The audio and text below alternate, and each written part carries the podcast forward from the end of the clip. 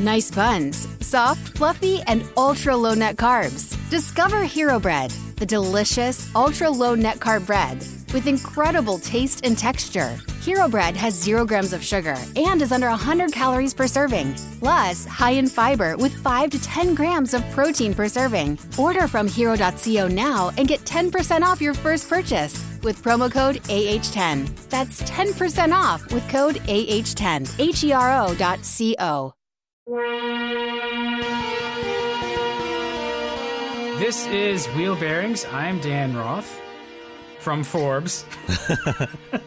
and I'm Sam Abuelsamid from Guidehouse Insights, and uh, Rebecca is off uh, babysitting a couple of nephews this evening. Are they Uh, are they she'll- legitimately young nephews? Was was that Well, I saw one picture that you know it was clearly a young kid, so I'm assuming they're young nephews. Okay. Um, I know she, you know she has an older nephew that uh, you know uh, was living with her for a while, living in her house, uh, but he's moved out now. So she's just I think she's babysitting for one of her siblings. so like legitimately babysitting babysitting? yes, legitimately babysitting. Hence, right. she can't be here this evening.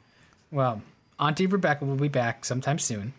uh, oh, and you know what? It's interesting. Uh, the the the show that you guys did, I was like, when I edited it last week, I was like, oh god, I wish I was there for that. Um, because you guys had a question about a sound meter, and Oh yeah. Well, we can we can always come back to that one. I was like, I have a sound meter.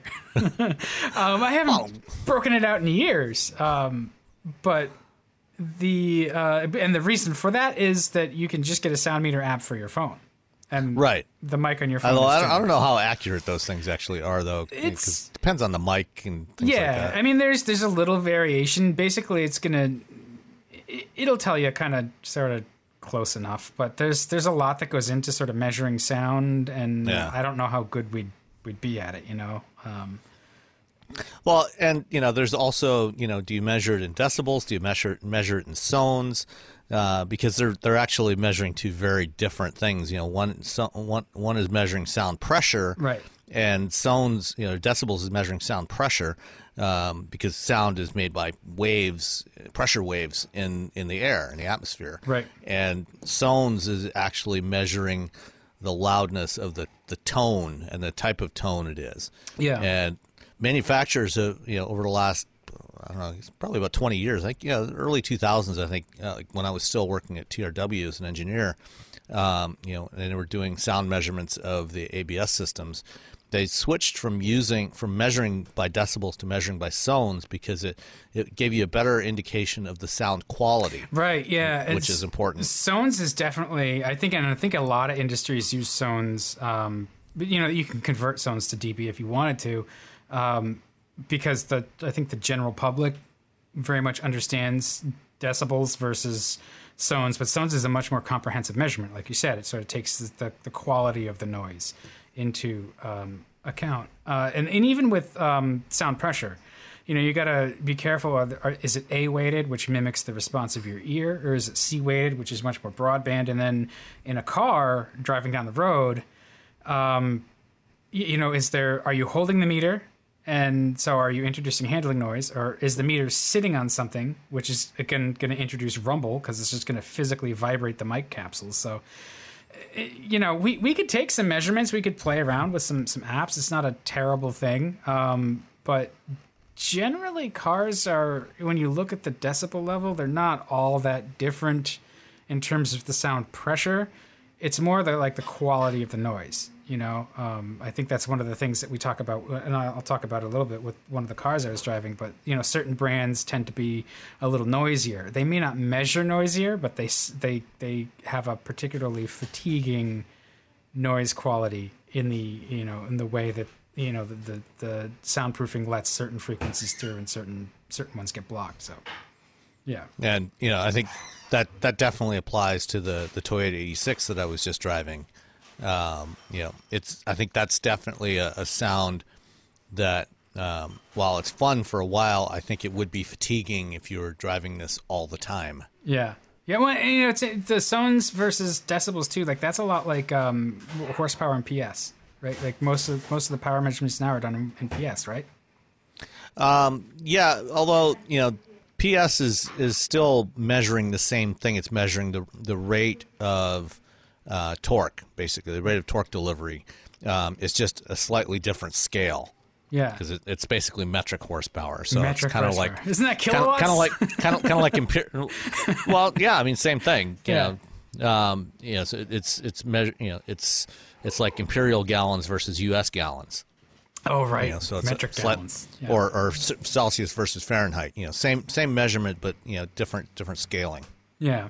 So I, I'm happy to grab an app and take some sound measurements if I if I It, remember. It'd be interesting to if you could do that and compare it to the sound meter and see how see how accurate the apps are. Yeah.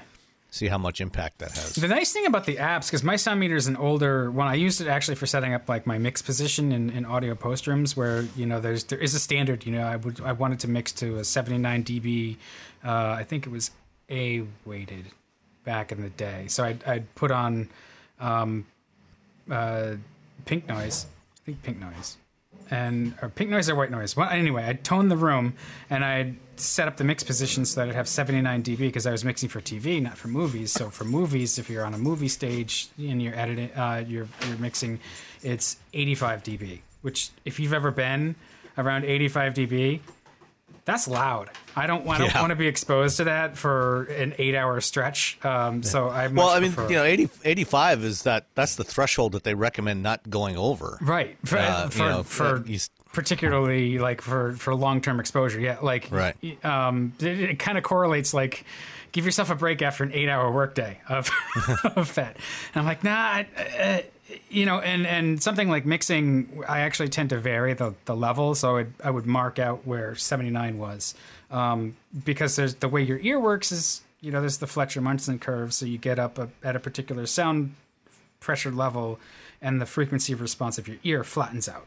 Um, and that's the flattest it's going to be. So, did not mean to turn this into a podcast about. this, this week in sound geekery. yeah, um, there's a lot to it though. It's and um, uh, I'm happy to do it. I think actually one of the things that would be really cool is if uh, we could be a little lazy and just crowdsource a sort of a list of things that people want us to um, to measure uh, within reason, please. Yeah. Um, we we don't we don't have test tracks at our at our disposal and you know fifth wheels and all kinds of other gear. So Yeah, but if there's something that you always go for on a car and you, you want us to just, you know, consistently take a look at that particular thing, um, you know, we can create maybe a Google Doc or something, but it, in, in, you know, in the meantime, just, just email us and uh, Yeah. we'll, we'll get it. it's podcast at wheelbearing.media, wheelbearings.media. um, no, actually it's uh, or it's feed, feedback at wheelbearings.media. Jesus. Ah, okay. It's okay. Dan, Dan's going to edit all this out. It'll I never appear in the show. Totally going to edit it. no, don't. don't. Now I'm going to leave it. Um, all right, so let's move on to actually the cars we've been driving, and, and Sam, right. I'll let you go first. So, what's the first one you want to talk about? Uh, the 2020 Volvo XC90 T8, and you know it's funny um, when when I was scheduling cars for this month, um, you know the uh, uh, the the young lady at the uh, fleet management company, that, uh, the drive shop that was doing this one, said, you know, she, uh, she put sent me the list and had the XC90 on there. I thought, did I haven't I just recently driven this? I thought I'd driven it recently. She looked back at my schedule and said, "No, you haven't been in this thing since 2016." Wow. Um, so It was I brand I've, new I've then. been, yeah. I mean, I've, I've I've been, you know, I've been in a bunch of other Volvos. Um, you know, the V60 and the XC60 and the XC40 and things like that. Uh, but I hadn't been in the 90, the XC90 for a while, and um, you know, it, it's interesting. You know, it in a lot of ways, you know, it's like all the other modern Volvos, which is for mostly really good. You know, um, you know, it's just bigger. it's just more. You know, the same thing but more.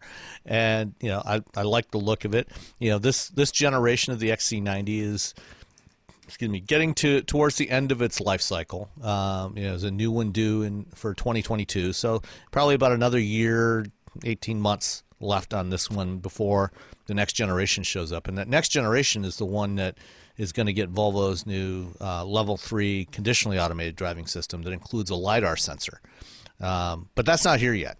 you know what we have now is you know what what we've had in, in other Volvos for a while. Um, you know, so this is the plug-in hybrid, uh, 415 horsepower total from uh, the uh, the two liter four cylinder engine in the front with both a supercharger and a turbocharger, putting out 315 horsepower, and then a 100 horsepower electric motor on the rear axle and a big battery down the middle of it. And one of the things I did this time is, you know, I fully charged it up and then took it out and did, you know, did a drive cycle, a mix of, uh, you know, urban, suburban, rural driving, uh, a little bit of highway in there uh, to see how many electric only miles I could get out of it. You know, one of the modes you can put it in is the there's multiple drive modes. You can put it in sport or normal or what they call pure mode, which forces it into EV mode. So they say And- you're going to get. Oh Jesus! It's in metric. It's forty kilometers. Whatever, whatever that that was like well, thirty something uh, miles. let's see. Uh, it's Times uh, it's 0.6, officially right? rated at uh, 24 18 miles. 18 the miles. EPA, 18 miles on on the window sticker. So that's the official EPA rating. I actually got 22 miles out of it. Okay, so that's actually Which- like that's a little closer, like because forty kilometers is just twenty four miles, right? For, by 0.6, So Yeah, well, I, I think I think that 40 kilometers is the WLTP number, so that's the European test oh, value. well, so then you actually you a did, little bit higher. You did a lot better than than uh, Yeah. You, you you should have. yeah, no, I, I did great. You know, and my, my overall average, you know, fuel economy for the week uh, was like 99 miles per gallon because uh, basically every time I came home, I plugged it in. and a four hundred and something horsepower.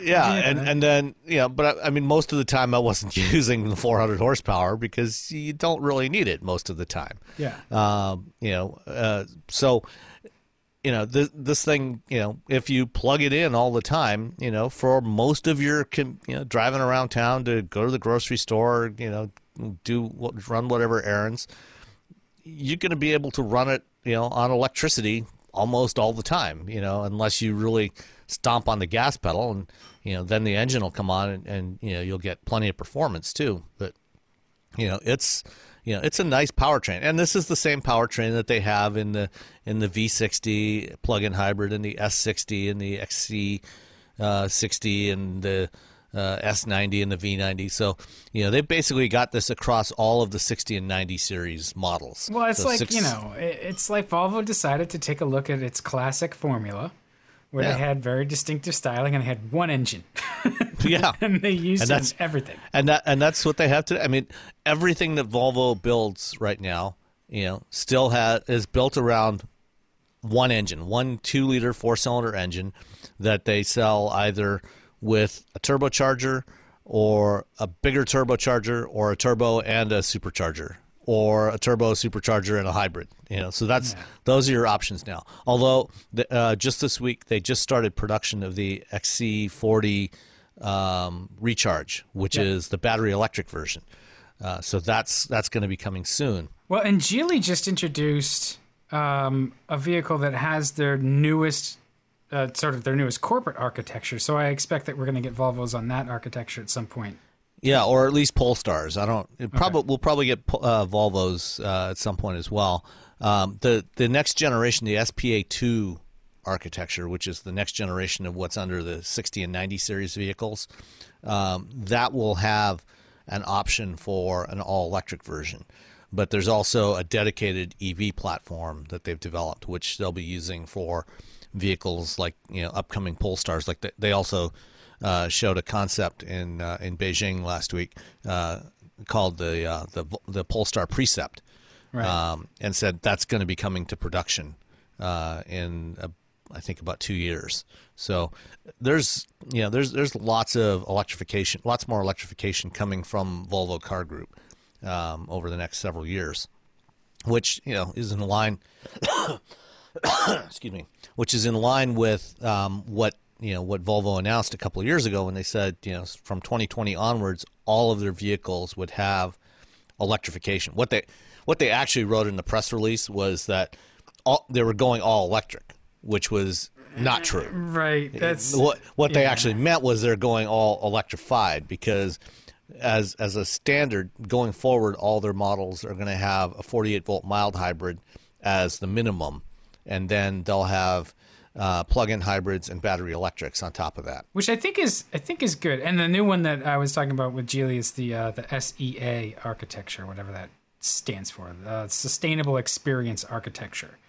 Um, yeah, and I think that's what they're using for the Precept and, Yeah. and other EV models going forward. Um, um, but I think it's good that they're going to actually have everything get a hybrid because one of my observations with that the turbo 2 liter is well it's a fine enough engine and it's generally powerful enough uh, it doesn't sound or feel as premium as it could and so the having a hybrid and the electric motor to give you that torque means you're going to have to work the engine a little less hard and i think that will in, improve the character of uh, the cars um, by making them feel a little bit more confident from from you know stops and stuff like that Yeah, and you know, with with the plug-in hybrids, you you definitely get a lot of that because you know it always it'll always launch electrically, you know, and then the engine comes in, so the engine's not working as hard. So even even when the the charge is depleted, you know, when you when you've just got hybrid charge in the battery,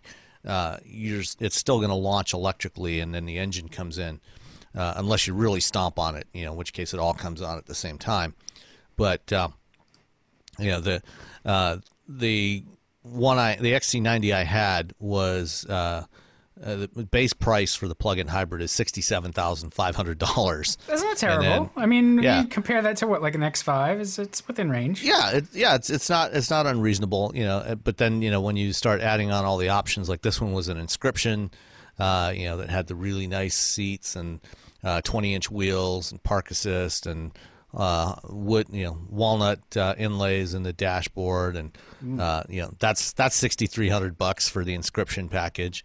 Uh, the advanced package is another twenty five hundred bucks for the LED headlights with active bending in the corners and the the heads up display and the 360 surround camera, uh, and then another three grand for the luxury package to get the heated rear seats and the heated steering wheel, which of course you want, you know, especially in the wintertime.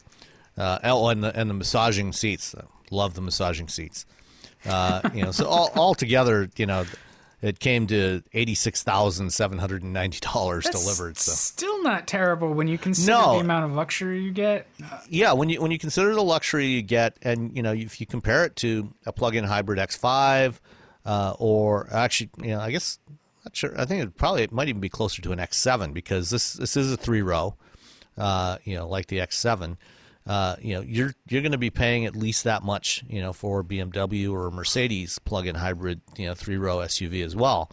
Uh, so it's it's not you know, it's not cheap, but it's you know, it's in line with the rest of the segment. You know, it's de- it's definitely comparable.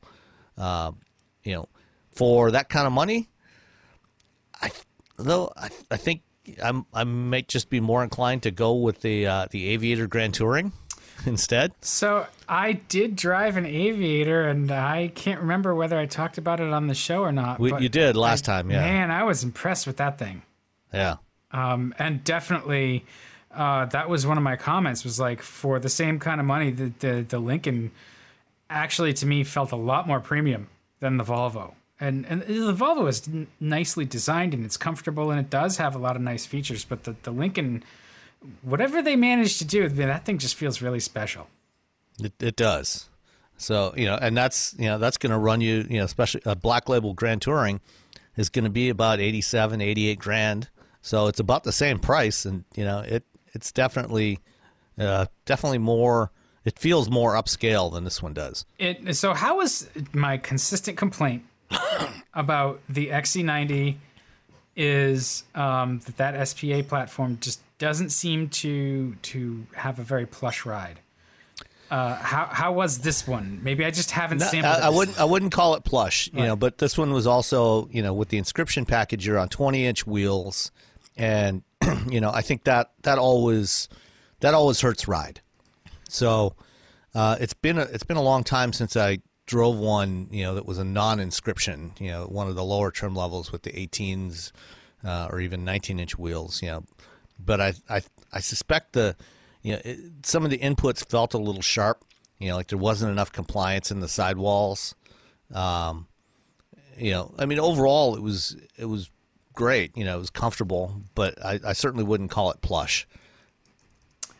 See, that's one of the things that the Lincoln managed to do was it had that the one that I drove had the air suspension and and so it just it could get plush. It yeah, it it it gives you that option of you know picking a, a softer setting, you know, or tightening it up, you know, when you're when you want to drive more aggressively, and you know that that adaptability that you get with that suspension system, I think is is definitely an advantage. Yeah. So, uh, and you know, we're talking about the XC90 that's at the, the end of its life cycle, essentially. And so I expect that that's, that's going to improve. So, Yeah. uh, then the next one will have to be better. yeah, and and I'm sure it will be. I mean, it, it's, it's a five, six year old product now. It came out in 15, right? So Uh, yeah, I think so. Yeah, Yeah. 15. it's getting, getting up there in age. Yeah. Uh, you know, and this one, you know, this had the pilot assist system on there, which I tried again, and you know, it's it's okay. It's it's definitely gotten better over the years. Uh, you know, each time I've tried it, it, it it's a little more confident. It does a little better job of you know staying you know staying centered in the lane. Um, you know, it's absolutely not a system that you can do hands off. It, you know, not not in any way, shape, or form. But you know, it, it does it does okay. You know, as uh, a really nice driver assist system. Yeah, it's pretty good. I like it in um, stop and go. It's pretty well, Uh, Yeah. well done for that. Yeah, it's it's great for that. Uh, and you know, I did dri- you know do most of the driving you know around town with that. I didn't really go any long distances on the highway with it, so it works really well in those kinds of conditions. Um, you know, Sensus we've we've beat that one to death over the years. You know, it's I was going to say, how, it's, it's Sensus- going it's going away. Yeah. Uh, you know, the the Polestar two is the first one to get the new Android Automotive based system, and then the the new you know the new generation XC90 and all the, everything else that follows is going to get that as well. It's coming. It'll, Yeah. it'll be here. And we'll have a new thing to complain about. Yeah. we always find something to Yeah. whine about. Yeah, I mean, the XC90 is um, it's it's a really well done choice for its its um, segment. You know, Yeah. it still is, and I still think it looks fantastic. Oh yeah, no, I mean the the design, you know, it's it's one of those designs that that has that holds up really well. Um, you know, it's not it's not a fussy design. You know, it's it's very clean, uh, but it's got some really nice details in it. You know that you know spread across the rest of the lineup. You know, I, I still like the way they've done. You know that that they did with the the headlights. You know, the Thor's hammer Yeah. signature lighting in the headlights. I think that's still a very cool touch uh, that that works, and it's it's distinct distinctly Volvo. Yeah, yeah. Um, all right, so All right, what about you? Uh, well, I I got to I got to try the Mazda CX-30, which I was really excited about because uh, in the past you've driven one, and your take on it was that it it, it really it kind of it replaces the CX-3, which is yeah, good, but the CX-30 just slots right in between the CX-3 and the CX-5, and uh, it's just you know modern Mazdas are drivers' cars. Even this was a driver's car. You know, it it, um, it surprised me. I had to go into the office, which is about forty five miles away, and so on the way back, I I have to you know do a couple of uh, highway interchanges, and there's there's one of them that's a decreasing radius turn, I love those. and you shut off traction control, and you're just like, I'm just gonna see how little braking I can do. and the CX30, it doesn't matter what chassis layout it is, too. If it's a good chassis, you'll be able to do this. Where yes, it's going to understeer, but then you can just balance it right on the understeer and just and the CX30 did that no problem. We got around it, and I was I was very pleased. Well, you know the the the thing that the CX30 and all you know all the other newer Mazdas have is that G vectoring system. Yeah, it works. Which you know it's it's using the accelerometer in the car, um, you know, and steering angle and you know various other sensors, and it's detecting you know when you're going through curves like that, and basically it, it automatically backs off the engine torque a little bit, which has the effect of creating some weight transfer onto the front wheels. It's it's essentially doing automatic trail braking for you without actually using the brakes. which is good because I suck at trail braking.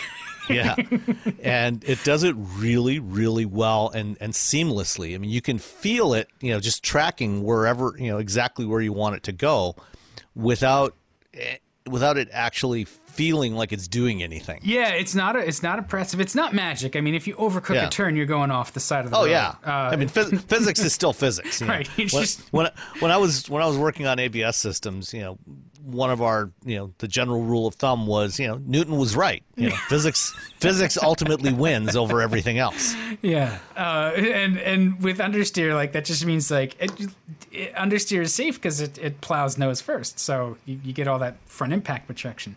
Um, I was not able to test that, so that's a good thing actually. Um, but I was really pleased with just how it it'll you know you'll get some of the body roll because because Mazda's not they they they know how to tune the suspension so you get that sensation of of you know the car digging in. It'll take a set. It'll it'll it'll carve around that decreasing radius turn and and you know where the exact limit of adhesion is and so you know where to, to sort of go you know steer into it and out of it and just the, that's the kind of entertainment you can do without having to go fast. And so that's really pleasant because a lot of cars these days like that volvo you just had um, its limits are too high you know to, and and i'm sure it would be unhappy if you tried if you tried to do that. Um, but it, it- you know with with large wheels and big tires and there's just too much grip and you you can't do that sort of thing without really being too out of control uh, so I, I appreciate that. I appreciate a car that feels elemental that way. And uh, there was the real steering feel.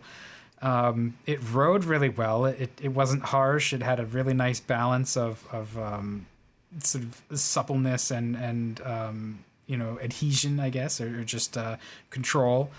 And it looks great. It was that nice, like crystal red color. Oh, yeah. the soul crystal red. Yeah, Um, that's just- that's the best color. it looks so good. I don't know whether I think it's like a, a base coat and then a tinted clear or something too. I don't know exactly Mm-hmm. what they do to get that particular color, but it's very distinctive. And it had a um, a, a light tan uh, light tan seats and stuff. So it, it really looked and felt premium, uh, and it drove sporty. You know, it, it drove like it drove like BMWs used to, and I, I hate to use that kind of cliche, but it really does. It it feels like it has that that soul of a a premium sort of sporty car, or just a, like a performance mindset to it in, in some way. And it's not it's not really all that fast. It it's uh it doesn't have a turbo yet. It's getting the turbo. And my initial thought was well, it needs it. And then I thought about it and I was like it's it's going to be fine with or without it. Um, it's not exactly slow without the turbo, but you you do wind up sort of actively planning your moves a little bit Yeah. sometimes. Yeah, it's it's 185 horsepower. It's, Yeah, it's fine. adequate. Yeah, it's it's adequate and it's it's really like it's enough to get in trouble. I worry that the turbo is going to have just that much more punch, and it's it's going to uh, allow you to kind of upset the balance of the car. Uh, because turbo power delivery is nonlinear, and and the nice thing about this engine is that it's it's linear. If you you want the power, you wring its neck. If if uh, you're in the middle of a turn and you put your foot down with a turbo, especially the turbos now where they spool so quick, you all of a sudden you you've got too much torque and you're boiling the inside tire. Uh, whereas a not naturally aspirated engine, you you know you learn by feel and by hearing where that power is going to come. So it's it's again, if you're actively driving, you don't necessarily need it, but for the way most people drive, they're going to really appreciate the off the line torque and the, the extra performance of the turbo. And it's, I don't think it's going to hurt CX30. It might um, might make it a little bit more of a challenge to drive in a uh, irresponsible manner. well, you know the the um, the turbo is the same engine that they have in the Mazda 6, the 2.5 liter turbo. So it's 250 horsepower, and it's great in the six. I've driven it a couple of times now, uh, and it's it's a really fantastic engine. Very very smooth and seamless. Um, you know, lots of you know good low end or good torque all the way through, and I think you know with all wheel drive on the CX30, and it's also going to be it's also coming to the Mazda 3 uh, with all wheel drive in those models. I think it'll be fine. I, I don't I don't anticipate any issues with it. Yeah, I I think it'll like I think it's going to make it a, have a good impression in the market. You know, when when you consider all of its competition probably offers something that feels punchy too. uh, they kind of can't not uh, they they can't omit it. Um, you know, I think it compares the CX30 compares with the Escape, right? Or is it slightly smaller? Uh, no, it's smaller. Okay. It's, so uh, Ford the- doesn't the- have anything that compares to it. well, I mean, the only thing Ford's got that's close in size to that is the EcoSport, and it really is, there's no comparison. I- You know, it's it's is- not even in the same class. No, it's definitely not. Um, but the the EcoSport is one of those other ones. It's surprising. I I really like to throw that thing around by the scruff of its neck too. Um, it's definitely not a premium feeling product, no, not not at all. but it's surprisingly fun to uh, to fling around. Um, so yeah, but it, it's it's a little bit on the smaller side than that, and and it'll have some more power. So I think it, it's going to occupy a, a niche in the market. Um, and it, you know, it, it just, it feels really nice. It, it's, uh, just a, a, a non-premium premium feel, which like that's, that's a thing, you know? Um, you don't have to go to a luxury brand to get the, the luxury features. It, it just, it, it makes a good impression in the trim that I had it in. And it wasn't super expensive. It was in the thirties, but not, not high thirties. Um, and Yeah, I mean, it really doesn't get much over 30 fully loaded. yeah, and it's just pretty fully loaded. I'm not a huge fan of their infotainment. Um, I don't mind the the remote controller knob. I that's fine. I just think that there's too many too many menus, too many clicks, and they, they need to sort of flatten out that structure. And uh, the the control wheel is fine. That works really well. It's just the actual software and the the user interface is kind of tedious and that makes it confusing to get what you want and, and go back and forth. So uh, they got some work to do there. But the rest of the car is lovely. It's a very good size.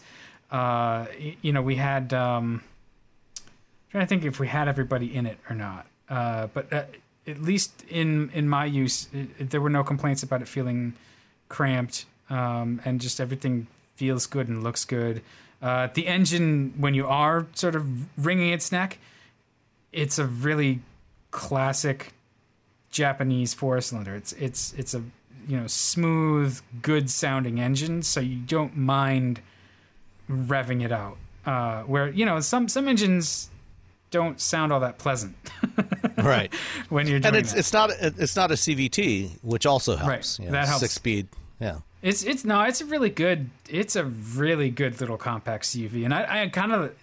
It doesn't matter that it's a CUV. It's still fun to drive, you know. So, and that's where we're at. Like, we're not going to stop losing sedans for crossovers. Yeah. like, might as well just embrace it's, it. It's it, it's basically a Mazda three hatchback that's been lifted a couple inches. Yeah, and so come on, how can you uh, how can you deny that? It's a good time. Uh, and so they took that one away, and they gave me a uh, Lexus ES350 um, F Sport, which that's another one that uh, you know the the common complaint about the ES350 and, and Lexus obviously in general is that the the cars were a little sleepy and not really all that capable in a performance sense, or they just didn't like to be hustled. Um, this was a little different. It it doesn't mind being hustled. Um, the F Sport has a little stiffer suspension, a little more aggressive look, and and it it actually was a really good looking car. It's comfortable. Um, it has sportier seats, and they were it was blue, dark blue metallic on the outside, and red leather. So I mean, that's a nice combo. It's hard hard not to enjoy that. Um, it uh, it it you know it it has all of the elements kind of together. And and it has that 3.5 liter v6 that uh, snarls real nicely and has plenty of power. It's they've done enough on this to make it feel appropriately aggressive. And so i was surprised by that. Um, you know the the expected traits are still there. It's still very quiet and refined but there's like that little bit of not too much you you kind of hear the whir of the machinery which I, I, I appreciated that. You know, you can hear the engine a little bit more than you might think you would. Uh, and it's almost like a throwback. Like there's just this little guttural sound from the, the V6, and it, it kind of thrums through the uh, through the steering. I'm not saying the steering column shakes or anything. It's a solid platform. but uh, yeah, uh, I, I so I was either I'm getting old or they did a really good job on the, the ES 350 this time around. Well, I wouldn't rule out that both of those are true. That's true. That's true. I mean, it's a big city. It's based on. It's not Camry now, right? It's Avalon. Like it's, it's, it's, well, it's all kind of the same thing, but it's bigger. Yeah, I mean, uh, Camry and Avalon, um, you know, are both, you know, variations of the TNGA platform. You know, the the the larger at the they're at the larger end of that platform architecture. Yeah, and and the uh, so, no problem with the room in the back seat. It was, it was spacious, um, big trunk. The the TNGA always has always kind of impressed me. Um, th- there were a couple of sort of creaks and not not rattles, but it makes makes a little bit of noise when you're driving it, um, trying to exploit that performance from the the big wheels and the stiffer suspension, uh, you know, sportier tires. Uh, I don't I don't know that I would say that they all do that. This is a press car, Yeah, so um, they they tend to sometimes get beaten. no, Yeah. that doesn't happen. Um, and and you know i think too it's one of those cars that around town it it has the right mix of uh, performance and tuning. I think if you were to to try this on a track day you'd quickly find that it's not the car for that. You know it, it, it's going to fall apart in terms of its performance. Um, but it's one of those cars that on the street feels really good.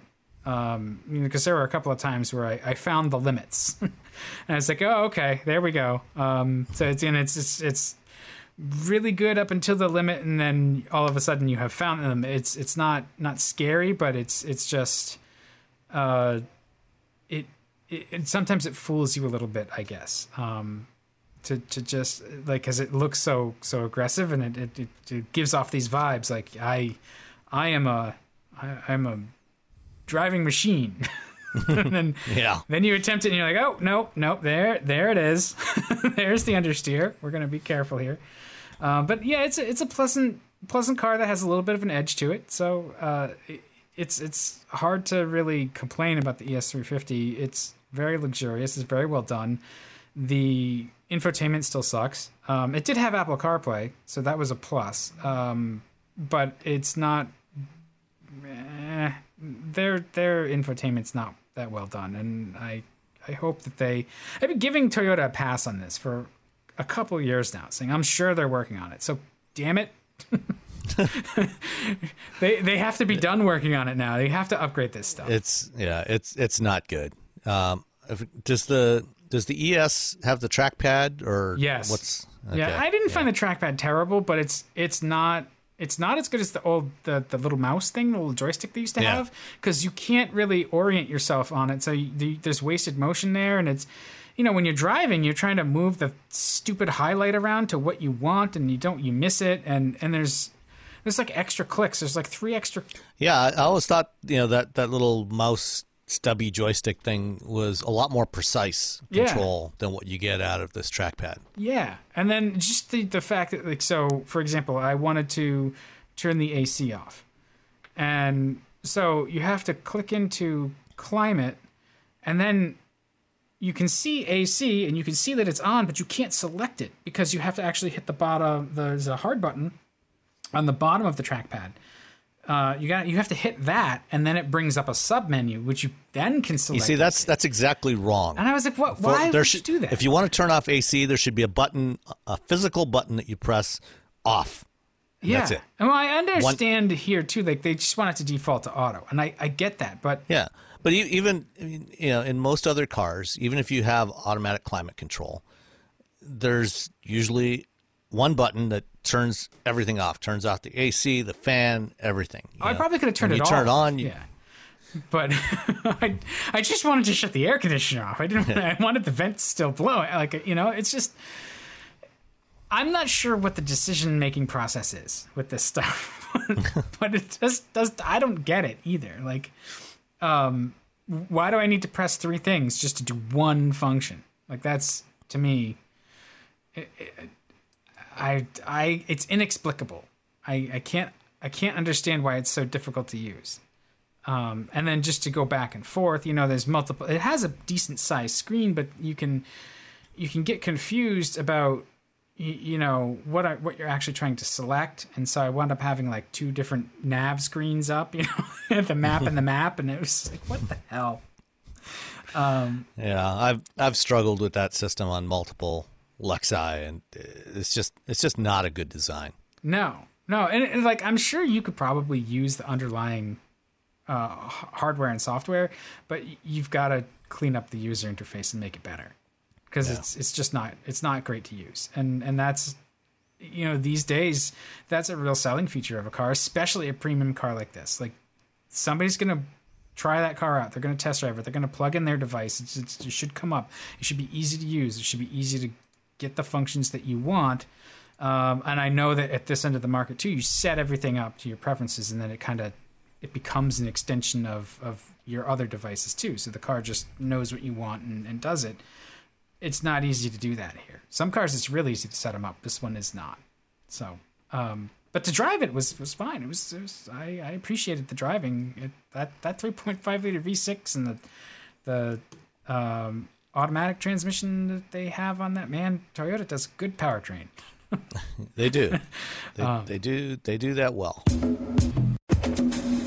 Well, let's keep talking about powertrain. Um, because the saddest news I've heard in a long time is that the Ford Mustang GT350 did I get all the names? There's the Shelby GT350. Shelby GT350. Okay, so the Shelby GT350. It, it's ending production. So that Voodoo V8 um, with the flat plane crank is done. There's one final edition you drove. So did you try out the Heritage Edition? Uh, we did. Um, yeah. They they brought out uh, some Heritage Editions last week, and uh, they they did a little local drive program here uh, near Ann Arbor um, over a couple of days, and um, got a chance to spend a about two and a half hours just tooling around in that thing, and it's glorious. I know, it's I love glorious. that car. you know, uh, when back in 2013, I was actually working for an agency that was supporting Ford Communications, um, and you know, I actually wrote the the press kit for the 2015 Mustang and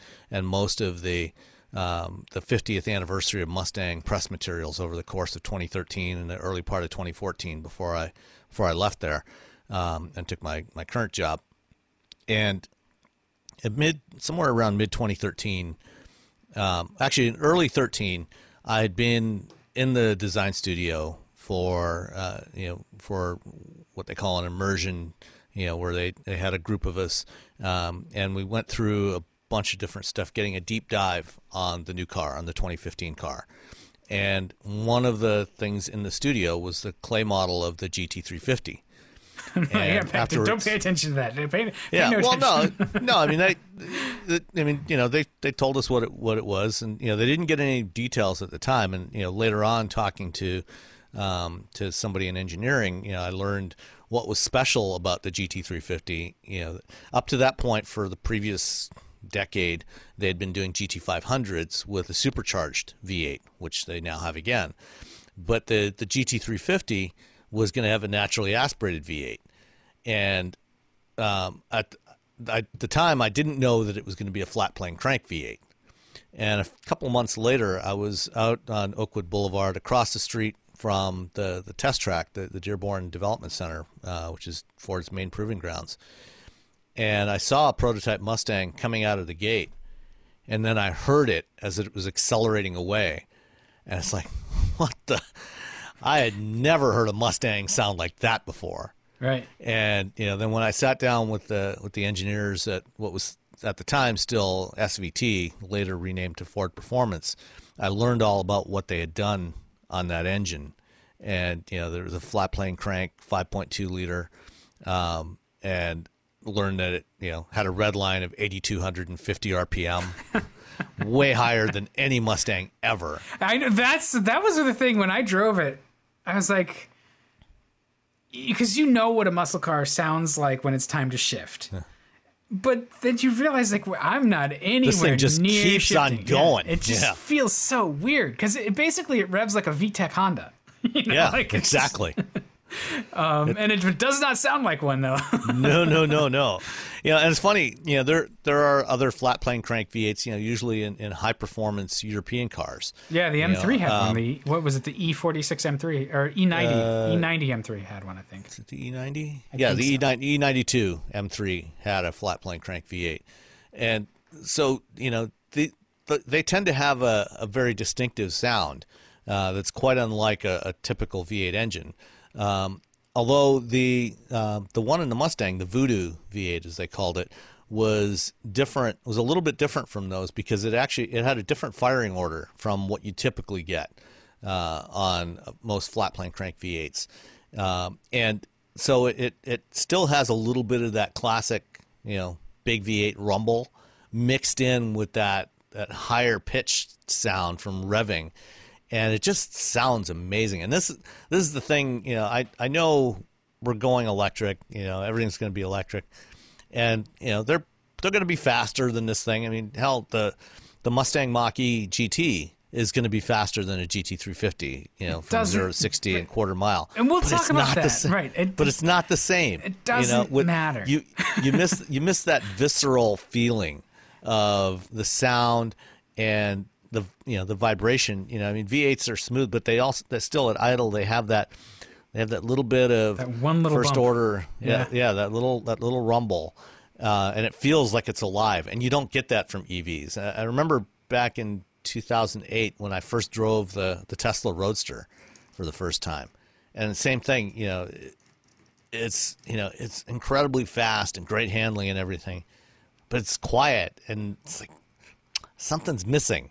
You know, Yeah. and you know you don't want a synthetic sound or you know uh, you don't want a synthesized version of a naturally aspirated engine in that case. I don't think, but No, I actually Uh, I like the wail. I like to hear the wail of the engine and the the uh, not the engine, the motor, the inverter, Yeah. all of that hardware, and you get to hear the the gearbox too. So I I think Yeah. they could just Well, go straight cut gears. Yeah, well, make and- a and- shitload of noise. and, and that's that's what they do on the Formula E race cars. Oh, do You know, they, that's they, what- they straight cut them? that, that- yeah, they're straight, straight cut gears. That's what makes the Formula E cars sound so cool. They sound like Tie fighters. yeah, they Star wail. Wars. Yeah, Yeah. yeah, um, you know, and and they actually sound really cool. yeah. Um, but uh, you don't usually get that in, in street cars. But anyway, the the GT350 is coming to an end. You know, they're in in production now with the GT500. Um, the 350 is done this week. They should be building out the last of them. They should the last of them should be rolling off the line in Flat Rock either this week or early next week. Uh, they'll finish up the last handful of them. Um, and this last batch that they built are what they call the Heritage Edition. They decided, you know, they were coming to the end of the line. They wanted to do the same livery that was on the original GT350s back in 1964, um, which was Wimbledon white, uh, the sa- same kind of slightly off-white shade that they had as you know kind of the, the standard color on the regular Mustangs at the time, and with these guardsman blue stripes over the top and along the rocker panels. And the thing is, Ford wanted to replicate that guardsman blue. They they knew how to do Wimbledon white because they've done that on various special edition Mustangs over the years, including the 2015 50th anniversary edition. But um, they've never they never actually had painted guardsman blue because those were painted at Shelby American out in California, out in Venice, when they were being built. Yeah, who knows what was in that paint? Ford, Ford had no paint master Yeah. for it. But they, they went out to the Shelby archives in Las Vegas at Shelby American, and they actually found the paint master for uh, Guardsman Blue, and they brought it back to, to Michigan, and they um, they they managed to get it matched. They got a match for it, and the company the the stripes on the GT350 are actually vinyl; they're not painted on. So the company the, the company their supplier for those stripes they worked with them and went through a few iterations and, and finally ma- got a perfect match of the stripes with the um, the the paint master and uh, they had they actually brought out a 65 GT350 you know had it parked next to it. And you can see that it was the same color um, so the um, uh, the other the other thing the other main thing that they changed on the the Heritage Edition um, is the the Cobra badges on the the tail, the grill, and on the the um, uh, instrument panel. Uh, typic, traditionally, those are red. Um, on all the other GT350s, they've been red. for this one, they actually made them Guardsman blue, so it matches the stripes. Um, but other than that, it's it's you know basically standard GT350, and they were available um, either uh, as the, the the base GT350 or the 350R. I actually got to drive a 350R for a couple hours, and which is great because that's got um, the carbon fiber wheels on it and and the the really nice Recaro seats and everything. Yeah, And yeah the one I drove was a 350R, I think, and uh, it's been a, a few years. That's the only press car I've driven that, that I had somebody pull up to me at, at, a light and ask me to rev it up. And of course, I well, I had it in like, you know, completely open, you know, as open as you can get mode, so you could hear the thing. And I was like, absolutely, because it sounds so good. God, I love that car. if, if you if you ever have a chance to drive a GT350, what you need to do is like take it in a parking garage, Yeah. or or drive uh, you know under a stone railroad bridge like I did a couple of times. um, you know the, the place where we're driving, there's this old stone railroad bridge, and you know rev really rev the shit out of it as you're going under this, and just feel that echo off the stones, And you the know, or drive it through a tunnel. Yeah. Yeah, it'll it'll it'll a little overrun. Um, Oh yeah, it's, no, it's fabulous. It's it's one of those cars, and it, I'm sad that it's going away. I understand why it is, and and I'm sure the GT500 is performance wise better, but I'm just it's it's faster. yeah faster I, isn't I, I everything. wouldn't. I wouldn't. That, that's what I was, that's what I was about to say. I, I don't know that I would necessarily say it's better because it's also heavier. Yeah, You know, it's quite a bit heavier. Uh, I mean, it's the GT500 is by far the best GT500 they've ever built. You know, unlike the past. You know, this is the first one with the, with the independent suspension and everything, and it's it's definitely a better handling car, but it is you know a couple you know like 400 pounds heavier than the GT350R. yeah, that's You a lot. the 350 the 350R, even with those massive brakes that are on it, is 3,700 pounds, and the you know the GT500 is about uh, 4,100 pounds. Woo, I, that's 4,100 pounds. That's only a couple hundred pounds lighter than, uh, than, our Grand Cherokee, Yeah, which I do But- not want to drive around like that. You know, but you know if you put a big supercharged V8 in that Grand Cherokee, the Trackhawk, you know you're up closer to 5,000 pounds yeah, too. absolutely. Um, it's probably more than that, right? Yeah. With with all the other stuff they put in there, but uh, it's that that's the thing though. Like the numbers are just it. It's they're pointless because it's Yeah. the it's the way that that car just it's the way it shakes. Honestly, it just like has Yeah. that heartbeat. You know, you the everything sort of sympathetically vibrates with that engine and the way it sounds and everything is just it, it makes it an experience and the lighter lighter weight with 3700 pounds is not exactly light but No. these days it's, it's fine um, but the the way it's going to handle and the, the way you can you can manage the mass and, and sort of you know throw it around a little bit like that it was just a it was a sports car not a mustang. You know what i mean? Like it, it really it had finally sort of really come into its own. It was just enough engine um, and uh, just enough uh, adhesion and more more chassis than engine i think which was sort of kind of the, the flip side of mustangs for so long Right. Well, and that was always the the balance, you know, back in the '60s between the 350 and the 500. You know, the 350 was the small block engine that you know that was the car that was designed to go SCCA road racing. Yeah. And you know, won a bunch of championships. The 500 was the drag car. That's the one you took to the strip. You know, and that eventually evolved. You know, into the Cobra Jet. You know, which was the the pure you know factory drag racing car. Yeah. Um, so you know those were the 500s were the big blocks back in the 60s. Yeah, I mean, think about that. A Falcon with an FE big block in it. Like, you- that's just not a car that, like, there's no way to make that actually handle very well. No, and they didn't. They were terrible. Uh, but but they could go like go in a straight line like you know like nothing else. Fine. not Although my the- thing. But you you know compared to compared to today's GT500s, you know it, it was a dog. you know. Well, yeah. even, even with that big block, you know, it was only about uh, in SAE gross horsepower, probably somewhere around three, three between 350 and 375 horsepower. Yeah, but at most was- it weighed like 3,000 pounds, too. Like, the Falcon. Like, oh, those big blocks are pretty heavy. The big those block those was were heavy. cast iron blocks. Yeah, but the the rest of the car was like Yeah. 13 pounds. there was nothing to him. Uh, I, th- I think so. Even even though like. I, I almost want one of the old ones with the big block in it, even though it's going to be so terrible, just because it's going to be terrifying, and so you'll at least feel Oh, it's, terrifying. All right, I, I Yeah. drove one in December when I was out in Vegas for the GT500 drive. They had a '68 GT500 out there that Hagerty brought out, and you know it. Uh, you know, I mean, it looked great, but Yeah. uh, you know, uh, com- compared to driving a modern car, you know, it was it was terrible. I mean, you know, all kinds of slop in the steering wheel, and halfway through the brake pedal travel before it, much of anything happens. And, Yeah, and it's all drums. yeah. Uh, no, it had discs on the front. oh, that's good. That's good. Yeah.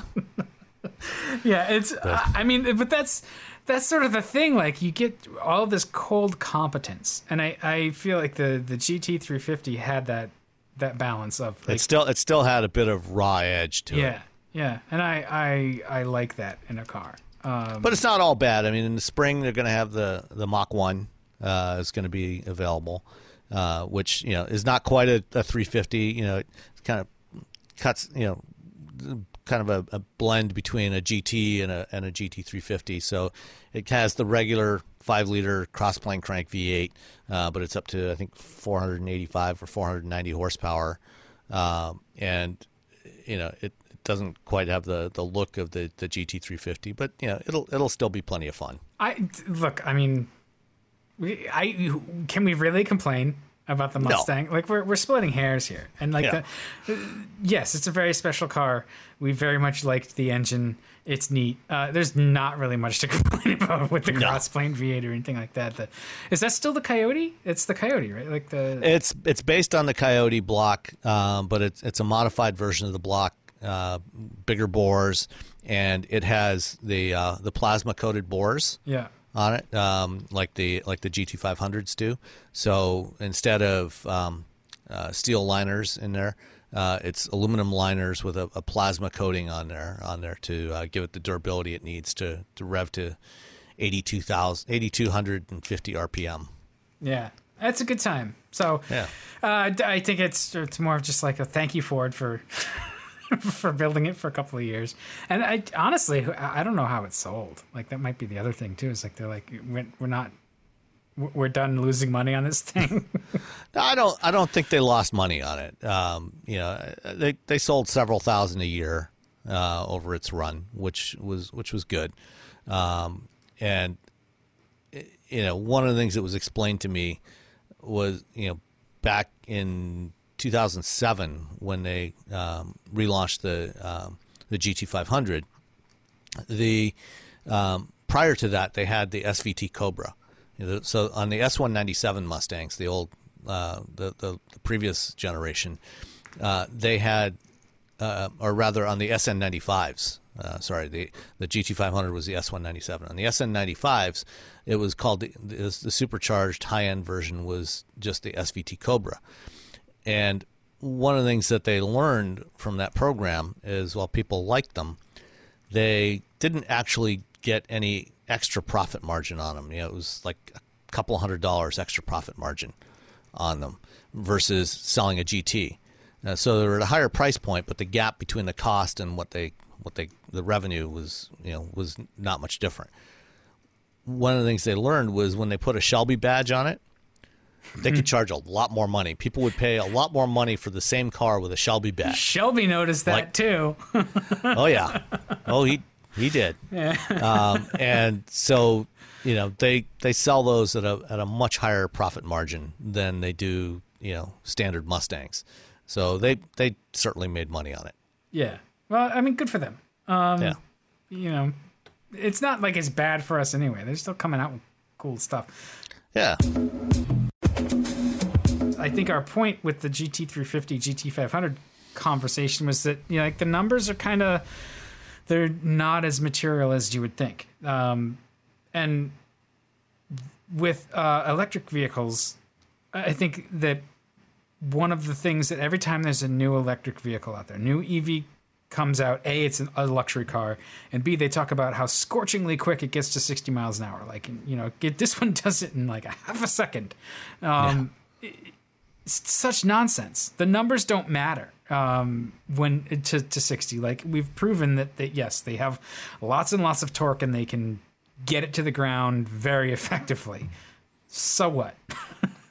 My point exactly. I, I wrote a, a post on our company blog at guidehouseinsights.com. Um, and you know, it's it's gotten so ridiculous. You know, you know, with something like the GT350, I wasn't driving it anywhere near its limits, and I still had a ball with it. Um, the it didn't need to be as powerful as it was. You know, it was 525 horsepower. It didn't need to be that powerful. Just my my car, my personal car, my Miata, certainly nowhere near that. You know, it was like 116 horsepower when it was new 30 years ago. Who knows what it is now? um, you know, I, I, rec- actually recently I found my uh, my old performance timer and stuck it on there and went out and did some zero to 60 runs and it was about nine and a half seconds. That's and plenty. It, do- it doesn't matter because it's so much fun to drive. EVs, you know, starting with the Tesla Roadster, you know, one of the things that Tesla did with the Roadster was demonstrate that EVs could be fun. You know, they didn't have to be, you know, this, you know, slow appliance, you know, a golf cart. They, they proved that it could be an exciting car. And the the Roadster, you know, did 0 to 60 in 4 seconds. 4 uh, seconds to 60 is like that's Corvette C6 that's, fast. That, that that's is, fast. Yeah, it's it's really fast. Uh, so, you know, what what we're seeing now, you know, with some of these high-end EVs is just getting absurd. You know, we talked a couple weeks ago about Lucid and the launch of the Lucid Air, and at the time they said one of the, one of the things they were claiming was, you know, this thing would go um, do it run a quarter mile in 9.9 seconds you know, which is, I mean, that's Dodge Demon numbers. You know, for a, a luxury four door sedan. Somebody's just going to plow yeah. that into like a Starbucks. yeah, so, like you know, and, no. and you know, we've been seeing you know from Tesla for for several years now with the Model S and the Model X and the the Y, and we've seen Faraday Future claiming that they're quicker, you know, getting into like the low two second range, zero to sixty. You know, that that is just ridiculously fast. We don't need cars that go that fast. You know, unless you're planning to take these things to a track, and this is that's the only place where you should be using that kind of performance is on a track. There's no way you should be accelerating that fast on public streets. It, it's it's totally irresponsible. And I'm somebody that likes to drive fast, and I don't do that kind of nonsense when there's, especially if there's anybody around. Uh, you know, this is we don't need EVs to be that fast um, I remember back in the late 80s, early 90s, there was a controversy in Europe because a lot of uh, high-end German cars, you know, were were getting, you know, they were approaching top speeds of 200 miles an hour. You know, when they had cars like the original AMG Hammer and, and some of these hmm. other ones, and they the German government actually threatened to impose speed limits on all of the autobahn. And so the industry actually came together and said, okay, look, don't do that. Don't don't do the speed limits on the autobahn. We will voluntarily agree to limit the top speed of our cars to 155 miles an hour, 250 and, kilometers and, per hour. And they did until you took it to somebody like AMG, which then would remove well, the speed limit. Yeah. but you know, I mean, they, they at least did something. Yeah. And I think it's time, you know, for EV makers. You know, now you know last week at the Tesla Battery Day, you know Musk talked about um, you know the uh, Model S Plaid, you know, which is going to be a three motor version of the Model S. There's also a three motor version of the the Lucid Air. You know, they were saying they were uh, they just the day before or a couple days before Battery Day, uh, they took it to Laguna Seca and you know set a record for you know a four door production intent car uh, and you know did quarter mile in 9.2 seconds with this thing, Jesus. and you know then the the Model S Plaid went even faster. Okay, you've made your point. These things are faster than we could make any um, production internal combustion cars. Frankly, I don't think we should be making internal combustion cars that fast either. You know, yeah. you know, 1500 horsepower Bugatti Chirons is just it's stupid. It's idiotic. Um, and I I think that we need to to back off and stop putting so much emphasis on the the acceleration performance of these things because the reality is most drivers cannot handle that level of performance. They, I, they, quite, they honestly, the training. There's it's still rare for a car to be that quick. I I wouldn't want to try to exploit that kind of performance, and and you know I've I've driven a lot of high performance cars. Uh, zero to sixty that fast is like that's that's fast, and a, and a you know something that's going to be able to get up to 130, 140 miles an hour without a, much of a problem. That's really fast.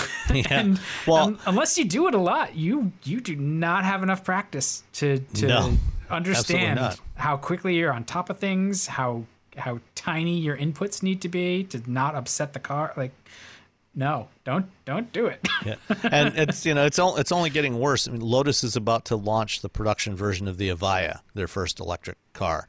You know, they've been going through final validation testing recently, um, and this you know they're they're only going to build 130 of these, and they're going to cost two million dollars, and it's got 2,000 horsepower. That's why. Fine. I, I mean, you know. So here's the I thing mean, that I in the case of the Evija, most of those are going to end up being garage queens anyway. They're they're never going to get driven. is a shame. But yeah, because I'm sure they're actually going to drive really well because they're a Lotus. yeah. um, the uh, the thing that I just come back to is like these are about energy efficiency, but they're not really. Like I think it's great that it's been proven that they can be fun, they can be desirable, uh, they they can be a different niche in the market. Great, all of that is really good because it's created demand and it's created conversation, and like these are all good things. But what if you just backed off the performance a little bit? and Well, you know, maybe you, know, the- could the- be more efficient. yeah. The the the reality is, yeah, and certainly, you know, Lucid's done a lot to improve efficiency. Tesla's, you know, doing a lot for efficiency. You know, that's that's great. But you know, you're certainly not going to achieve that efficiency when you're using that level of performance. You know, to Right. to get that, you know, to get 500 miles of range, you know, you're not going to accelerate to zero zero to 60 in two seconds. Um, you know, you do that, you're going to get closer to 100 miles of range. But uh, you know, at this point, it's really more about the the leaders of these companies. You know, it's a you know it's a measuring contest, Right. and I'm not talking about measuring the speed of the the, the vehicles. Yes, I mean, well, and it takes a certain kind of person. I'm using the word "person" is just staying in for whatever, but it takes a certain kind of person to to be the figurehead for one of these companies. Partially because I think the the paradigm was set with Tesla, where you have this kind of demagogue at the head of the company. Um, and we've seen some other other ways of doing it. You know, the, Lucid, for example, is is a sort of an all star team of experienced professionals. Um, but you know, Rivian and uh, N- Nikola, they both sort of have their own guy at the you know at the the top, who's s- sort of Well, Nikola's you know Trevor Milton's gone now. But well, yeah, that that's I don't That's know enough about that situation. It it just sounds really messy and and uh, whatever. Um, but you know, like that's the thing. There was there's a an EV company, and then there's the person who's at the top, who is sort of like the mastermind, right? And um, that needs to go away. Quite honestly, like uh, because it's it's more of that like that hero complex thing, right? Like it's it's a it's a sort of tech leaning I um paradigm, L- like Steve Jobs at Apple or, or cult of personality. yeah, exactly. That's that's a perfect way to put it. And and I'm all set with that.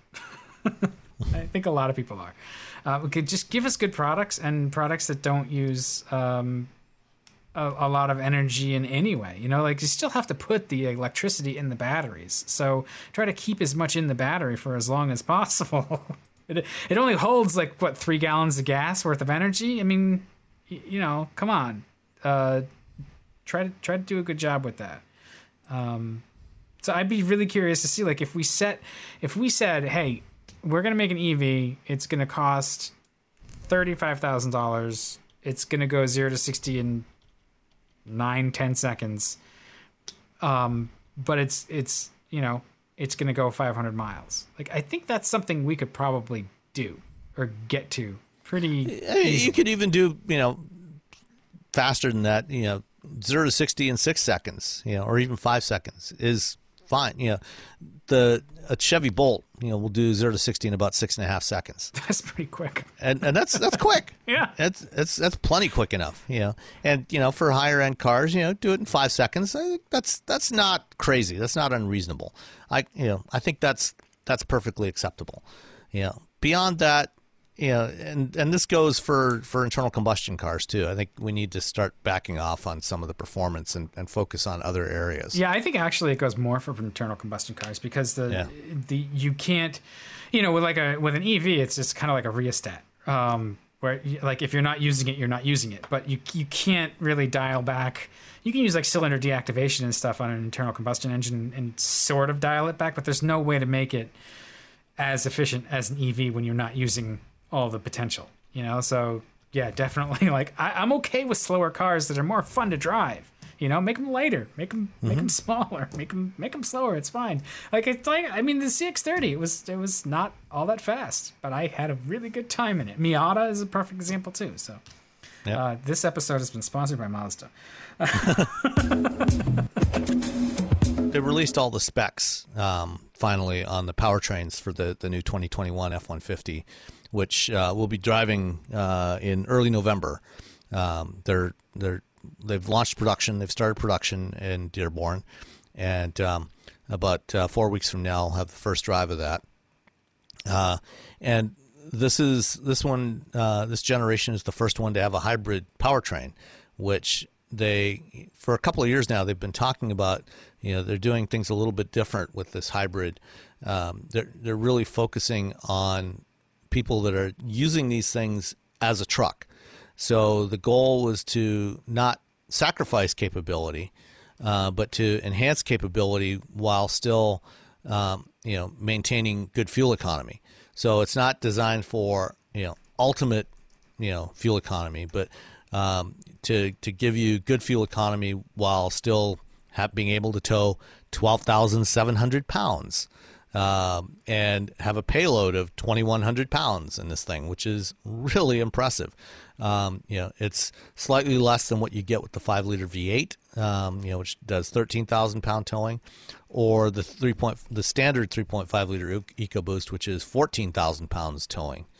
Um, but uh, the you know the the power boost you know combines the the EcoBoost V6 with an electric motor that is it's Ford's modular hybrid design. So the motor sits in between um, the engine and the torque converter. Um, or is it? It's somewhere. I can't remember. I, there. it- It's- I can't remember if the torque converter is before or after the electric motor.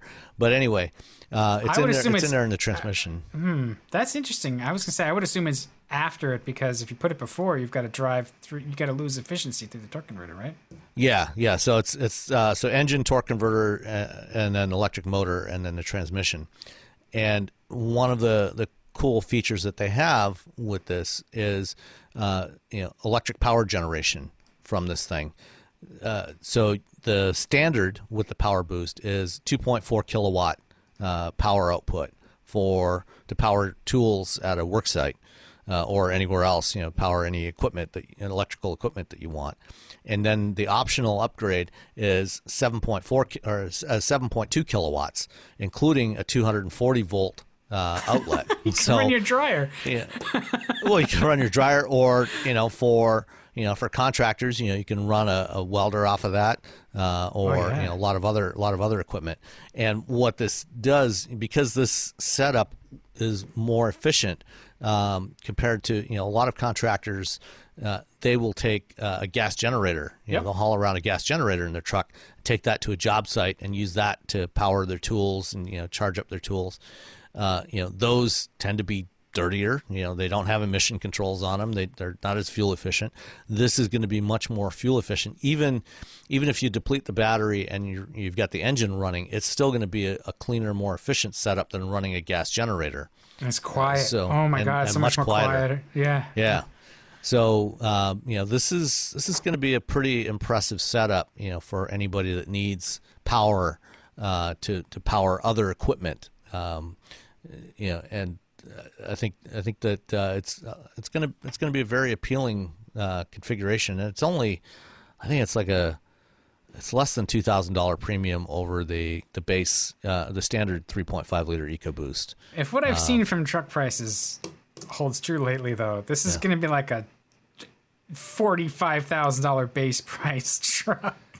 In this, Um, yeah, I, I went through. I, went through the configurator, you know, because you can actually get this like on the lower, tr- like on the XLT. Oh, do they have the built-in price up?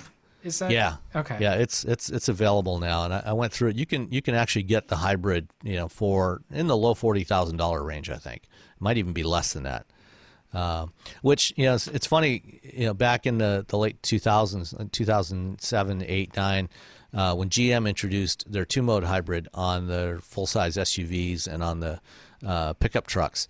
You know, at that time, it was that system was a twenty thousand dollar price premium. It was very really expensive. expen- Yeah. Actually, the price premium was not twenty. It was about it was about ten grand, but the cost to GM was about twenty thousand dollars. GM has this habit of it. like shooting themselves in the foot with the, tr- the, the like the Sierra C3 was the same thing where it had that that rear wheel steering and they they eventually like sold them off for less than the price of just the parts Yeah. to, to build it because they're like yeah whatever we we can't make money on that thing so hopefully they do better yeah. on the next So uh, you know this this one it should it should do pretty well. I think I think it I think it's going to be a popular option for for customers that need this kind of capability. Um, you know certainly you know if you're towing twelve and a half thousand pounds with this thing, you're not going to get 23 miles per gallon, which is what it's rated at. But uh, you know it, it'll it should still do pretty well. Yeah, it. I mean, I I just like how thoughtful Ford has been with all of their updates to this particular generation. You know, the, the 2021 F-150 really sounds like uh, Ford is aggressively protecting its its biggest moneymaker, which they they absolutely should. Um, but they're making really significant, thoughtful improvements that um, will please the people who use the trucks. You know, in, a wide variety of ways. And I saw a hilarious uh, story that to test it, the engineers took like a stove and Yeah. a bunch of stuff down to like a, uh, uh, uh, camping um, facility or something, and they had all this electrical stuff in the back of back of the truck, which I thought that's great. That's um, you know, so there's the contractor use for the the the upgraded, you know, with the 220 volt and stuff. You know, is there is there really a practical use for that for the the casual buyer of the F150? Because there's a lot of those buyers too. Like, what would compel you to buy that? Probably not. Yeah, Um, I, I would think you you're probably it's you know if if what you're looking for is the best fuel efficiency, um, you're actually better off with the 2.7 liter EcoBoost. I think that's actually the most uh, well. It depends. Uh, if you're if you're towing, your best fuel efficiency option is going to be the three liter diesel. Uh, that's you know, that's, that's a good the one. engine. Oh my god, That's a great engine, Yeah. and it's the one that you know when you're towing, you're not going to lose all. You know, it's still going to have decent fuel economy even when you're towing. You know, you can you can tow you know ten thousand pounds with that and still be getting 25 miles per gallon. Whereas you know you do that with an EcoBoost V6, and you're getting about 14 or 15 miles per gallon.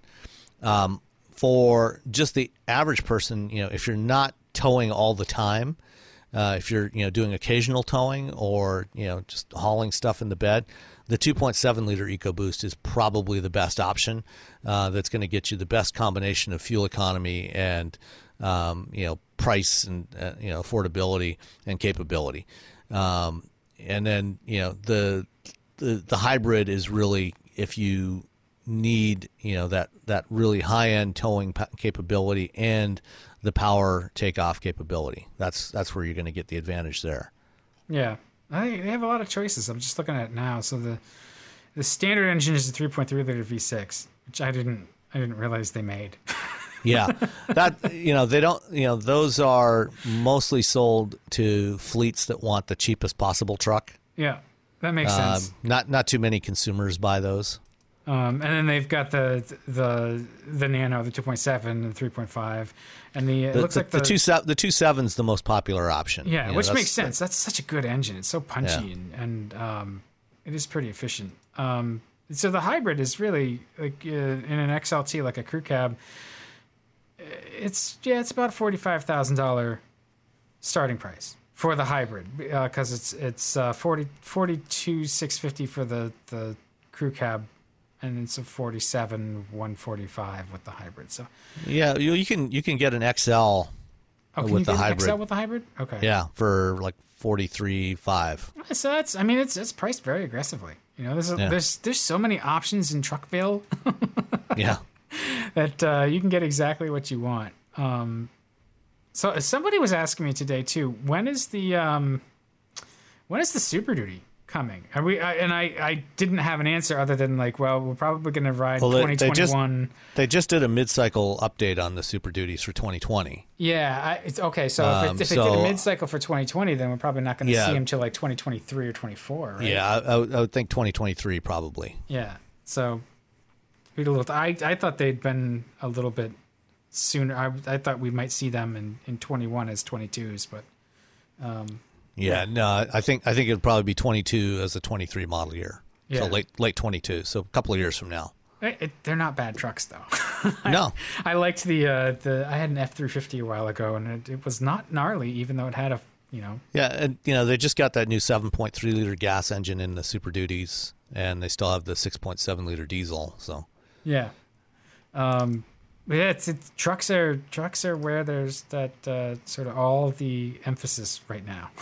Every- Everything else is kind of slacked off. Um, so all right, did we have any? We did have some questions from Twitter.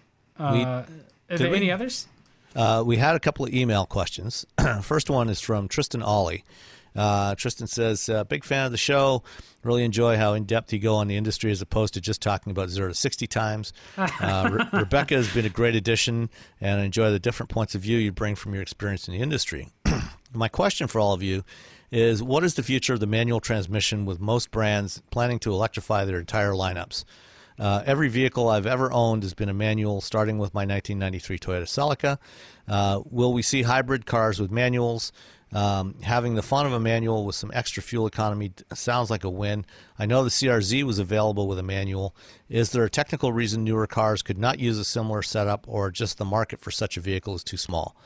Well, Tristan, uh, unfortunately, the answer is there is no future for manual transmissions.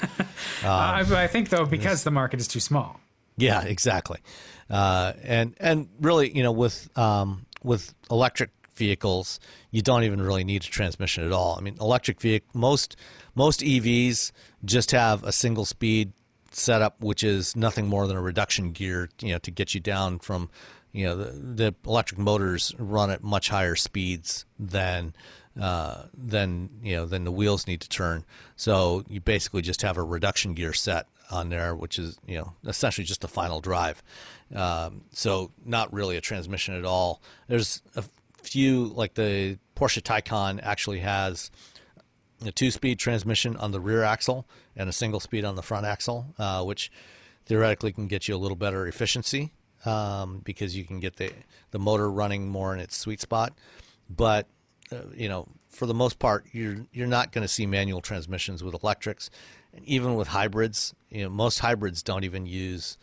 Um, you know, the CRZ was like the last hybrid, the last hybrid with a manual. You know, the the, the first generation Insight also offered a manual. Yeah, well, I think the CRZ was kind of an extension of that integrated motor. It was, yeah. kind of and it, it wasn't it wasn't awful to drive, but it it wasn't great either. If I No. like, it was it was not sporty, which No, this, so the not at all. CRZ kind of sold itself as something that it wasn't. It's still, I mean, it's a fun car. It's a nice curiosity, um, but yeah, I I I think that you really just um, the the manual transmission is a thing from the past. It's fun to drive. It's a thing that you know we all take pride in mastering. Um, although, I mean, think about it now. It's not that hard. 'Cause we all mastered it when we were teenagers, right? Like, There, there, you know, there is another thing about manual transmissions as well, um, and one of the reasons why manufacturers have moved away from them, besides just the lack of demand from consumers, uh, it, it used to be that manual transmissions would get better fuel economy than automatics. And that's no longer the case with modern automatic transmissions that have, you know, seven, eight, ten gears and electronic controls. Now, you know, they can they manage the engine and the transmission together, and they can really optimize you know the operation of the two to maximize fuel economy at least on you know the the test cycles uh, but even even real world you can usually get better fuel economy with a modern automatic transmission than you can with a manual um, just because it's it shifts much more precisely uh, much faster than you know than you can shift a manual uh, and it's because it's you know it, it's operating in its sweet spot more of the time. Um, you're just never going to be able to match that with a manual transmission, and that's that's part of why uh, manufacturers have moved away from them. Yeah, I mean manuals are like it's a reactive thing, right? Like for for the emissions, and that's one of the reasons actually why a modern manual is kind of unpleasant to drive. Uh, when we get them um, in in media cars, they're not like the old manuals. You know, uh, there's a lot of electronics going on, and so it's it's actually kind of hard sometimes to drive certain vehicles with a manual transmission smoothly because there's it's feathering the throttle for you. It's messing with the clutch, and and the the emissions need to be so tightly controlled that you know you can't just dump it into third gear. I mean you can, but you, know, you dump it into third gear and you know short shift and and it's it's it's not like it used to be. Um, there's there's a lot there's a lot of stuff between happening between your right foot and the engine, uh, yeah, you know, and the cylinders that is out of your control. Yeah, there's a lot of filter. Um, yeah, and and so that makes it less pleasant and less rewarding than it used to be. And you know, yeah, I mean, I think at the end of the day, we'll probably see transmissions stick around on on EVs as we start going for you know more and more uh, range and efficiency. Like that's a way to achieve that. But you know, Tesla had a problem with their first with the Roadster, right? It was supposed to have a two speed gearbox, and they never got that working right. So um, it, it's they, they, had a, they had a tendency to break after about a thousand miles or so. Yeah, that's that's no good. Uh, yeah, um, and they're not the only ones. Like it's it's a, it's a tricky thing, you know. A, a, gearbox that can stand up to that kind of torque is electric motors. They they can give you all the torque you want. um, uh, Instantly, uh, and that's that's why you don't really need a transmission so much anymore. You know, that, um, so that's that's it's not a bad thing though because you you wind up with a less complex vehicle, less stuff to break, and less expensive, which you know goes into the batteries. which are more expensive. yeah, I don't know. Um, so unfortunately, I, I agree. I think the market uh, for manuals is going away. So hang on to your your car, whatever you're driving now. Hang on to it if it has a manual. All right. Um, next up, uh, Joshua Brentano is asking uh, We have two young kids, and we're approaching the age where we can start some extended road trips. So it's time for a minivan. Yay! I have two questions. We want it fully loaded. What is your recommendation for a fully loaded minivan? Uh, I've looked over and over at the offerings from all the manufacturers, and they all seem sort of similar. Uh, I feel like I'm always narrowing it down to Honda and Chrysler, but I'm open to your expertise. We may very well be replacing my dad's. Uh, question number two: We may very well be replacing my dad's three series BMW. So it'd be awesome if I could soup it up. Um, I'm assuming he's referring to the minivan. Dad would like to be uh, would like it to be fun to drive and cool to look at. Um, LOL. Do any of these makes have any kind of decent aftermarket or performance parts for minivans? Thanks for a fun and informative show, Joshua. Uh, so, you know, I mean, there's there's no longer a whole lot of options for minivans. You're basically down to four: um, the Chrysler Pacifica, the Honda Odyssey, Toyota Sienna, which is all new for 2021, uh, and the um, Kia uh, Sedona, uh, which is also getting a redesign for 2021. Um, certainly, you know, we haven't tried out the the new um, the new Sienna yet. Uh, you know, I have a feeling that it's going to feel very much like um, the new Highlander, which is fine. You know, it's certainly not something that I would call sporty or fun, but it's you know it's effective. Um, to be honest, I wouldn't call any of these particularly sporty or fun, but you know they're they're designed for a task which is to move people and stuff and you know do it very effectively. Um, you know the the honda the odyssey and the uh, pacifica are both excellent at doing that job. I I, yeah. I think my pick for like an actual practical family van would be the pacifica. Um, because it, it yeah, it, it really does. It comes down to those two, the Odyssey and the Pacifica, because the the Sienna's not here yet, and I don't know. It's been forever since I was last into Sedona, but it looks better than it drives. Um, yeah. So, Yeah, as far as aftermarket stuff, um, I, I looked around earlier today and didn't really find any aftermarket performance stuff for, for the- any of these. Yeah, I think anything for a, most things for an Accord uh, would probably fit the Odyssey. Um, and there's some JDM stuff, right? Like there, or there's just some people who modify them, modify the Odyssey. I don't think there's any enthusiasm for the Pacifica in no. the aftermarket at all. Yeah, Mo- Mopar does make a bunch of accessories, uh, you know, appearance-wise for the Pacifica. Uh, so you know, you can certainly you know, soup up the looks a little bit, um, but you're not really going to find any performance stuff for it. Yeah, yeah, I, and I think uh, you don't, you don't want it. Yeah, not not in a minivan. Um, yeah, The Odyssey, uh, from what I've observed, hits a midlife crisis around 110, 130,000 miles, where just like there's there's some expensive stuff that needs fixing um, on those. I don't know what the Pacifica is like, so you should definitely, if you plan to keep it for a very long time and get all your money out of it, um, check out sort of the long term reliability. Um, but try try several different. Uh, sites or, or whatever uh, because like you know consumer reports i don't know that enough consumer reports readers buy chryslers they tend to be very loyal to toyota and honda so i don't know that there's enough data there so to look around and see what kind of data you might find about sort of long-term ownership experience and and you know bear that in mind because what parent wants to be you know taking a loss on the thing in three years when you, you have college funds to raid. One one one thing you might want to consider, um, since you're probably not going to have any real performance options, um, is the Pacifica Hybrid, which is a, a plug-in hybrid with like 32, 33 miles of electric range. it's awesome. And and for your around town driving, you know, if you plug it in at night, unplug it in the morning, you can basically do most of your driving completely on electricity without ever using any gas. Uh, and you know, then when it's time for those road trips, um, and are you really sure you want to do that?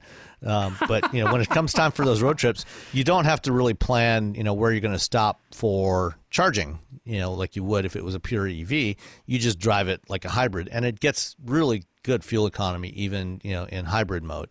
So that's something to consider. Um, also, the 2021 Pacifica um, that's launching imminently.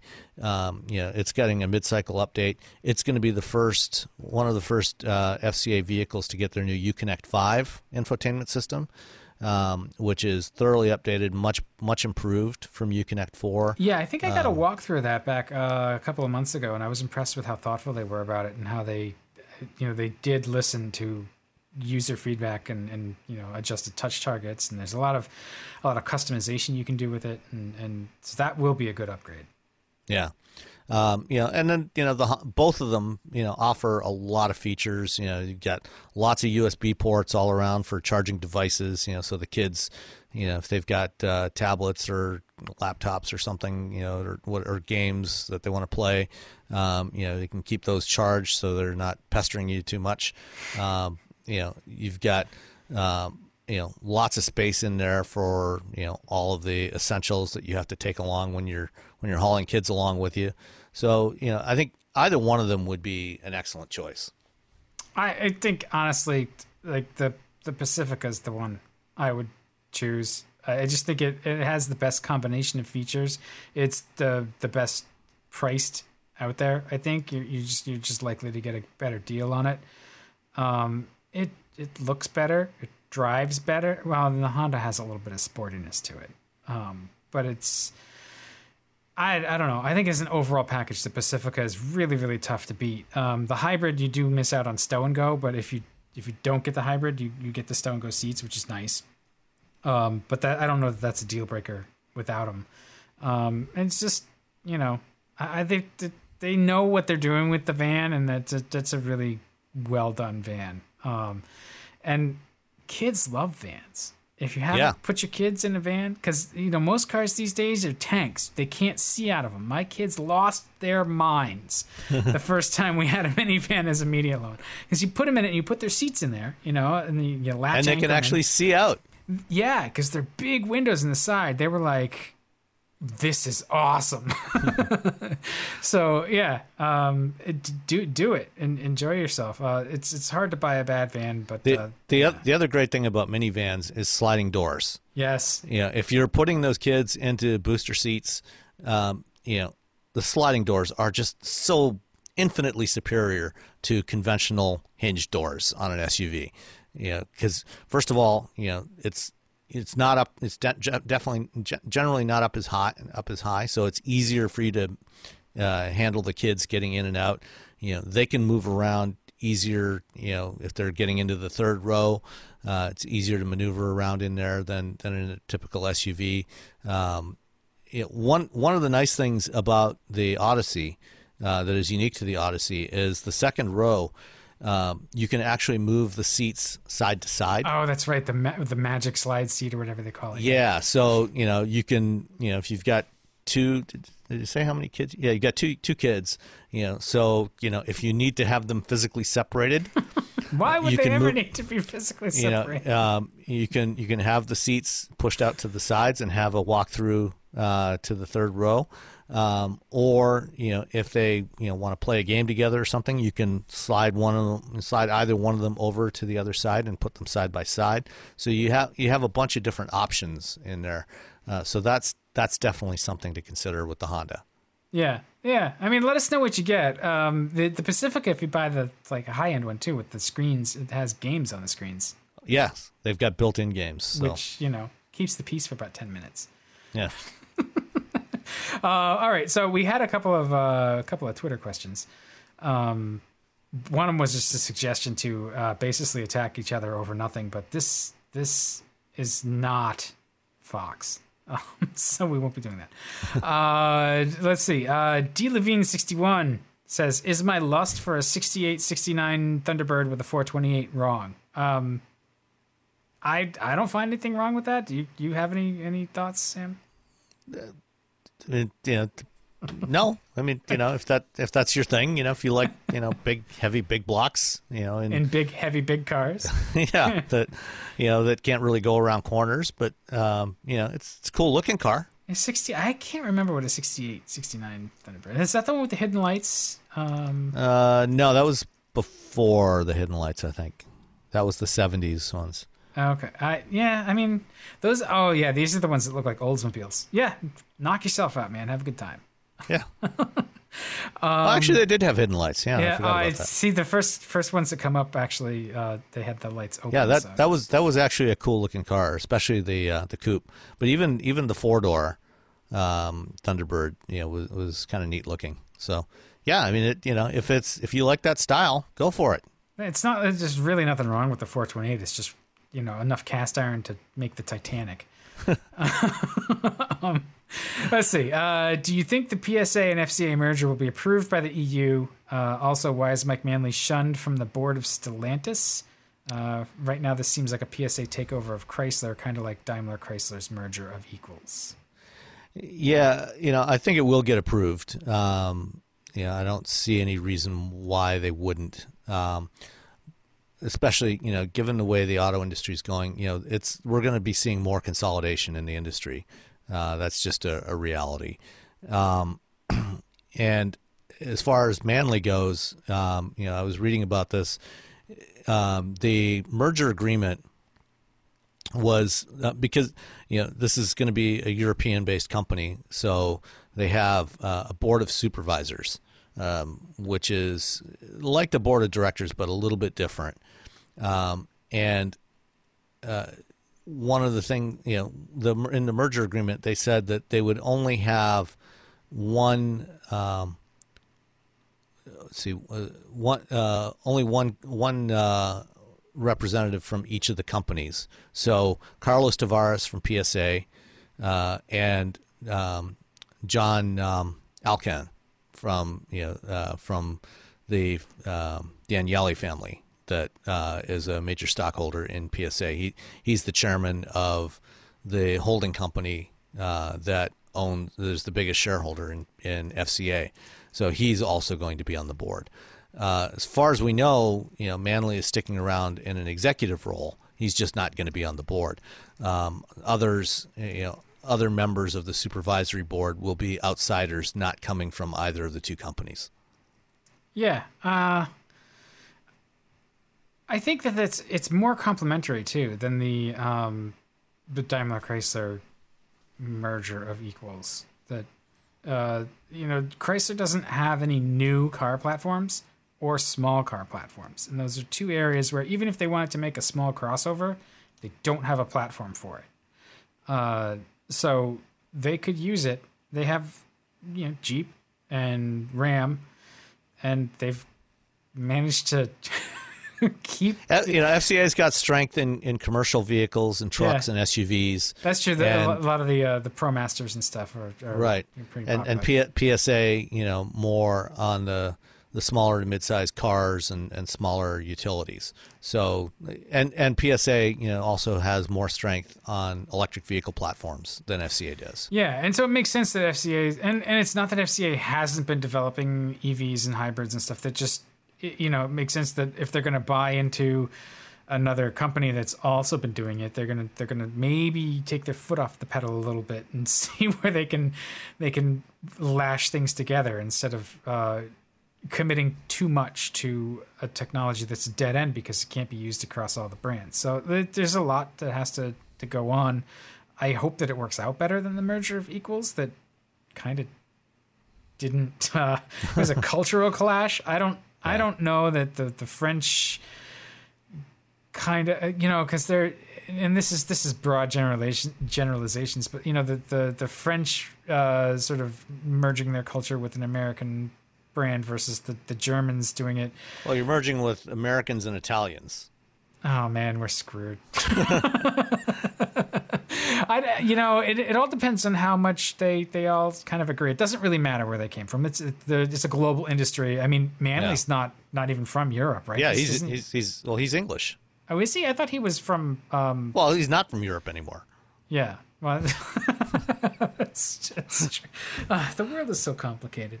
Um, I, I actually thought I thought he was from like Australia or New Zealand or something. So, um, yeah, uh, it- it's a global global industry, so it doesn't kind of doesn't matter where they come from. It just matters you know what they what they sort of agree to do, and then you know if they stick to it. Uh, there was a lot of promise to Daimler Chrysler in the beginning. Uh, and we, we, you know, we got some good stuff out of it. You can still go buy a Challenger. so, um, that car's never going to die. It's just, it's going to be around forever. Um, so, all right. hey as long as people keep buying them Yeah, they still they sell better every year. Yeah they they sell better now than they ever have Nuts. Um, yeah All right. Uh, but that's it. Our podcast is done. We have we've spent enough time babbling. So thanks everybody for listening. Uh, send in questions. You know where to find us. It is uh, feedback at wheelbearings.media. um, so uh, yeah, keep us uh, keep us on the dial, and uh, we'll see everybody next time. see ya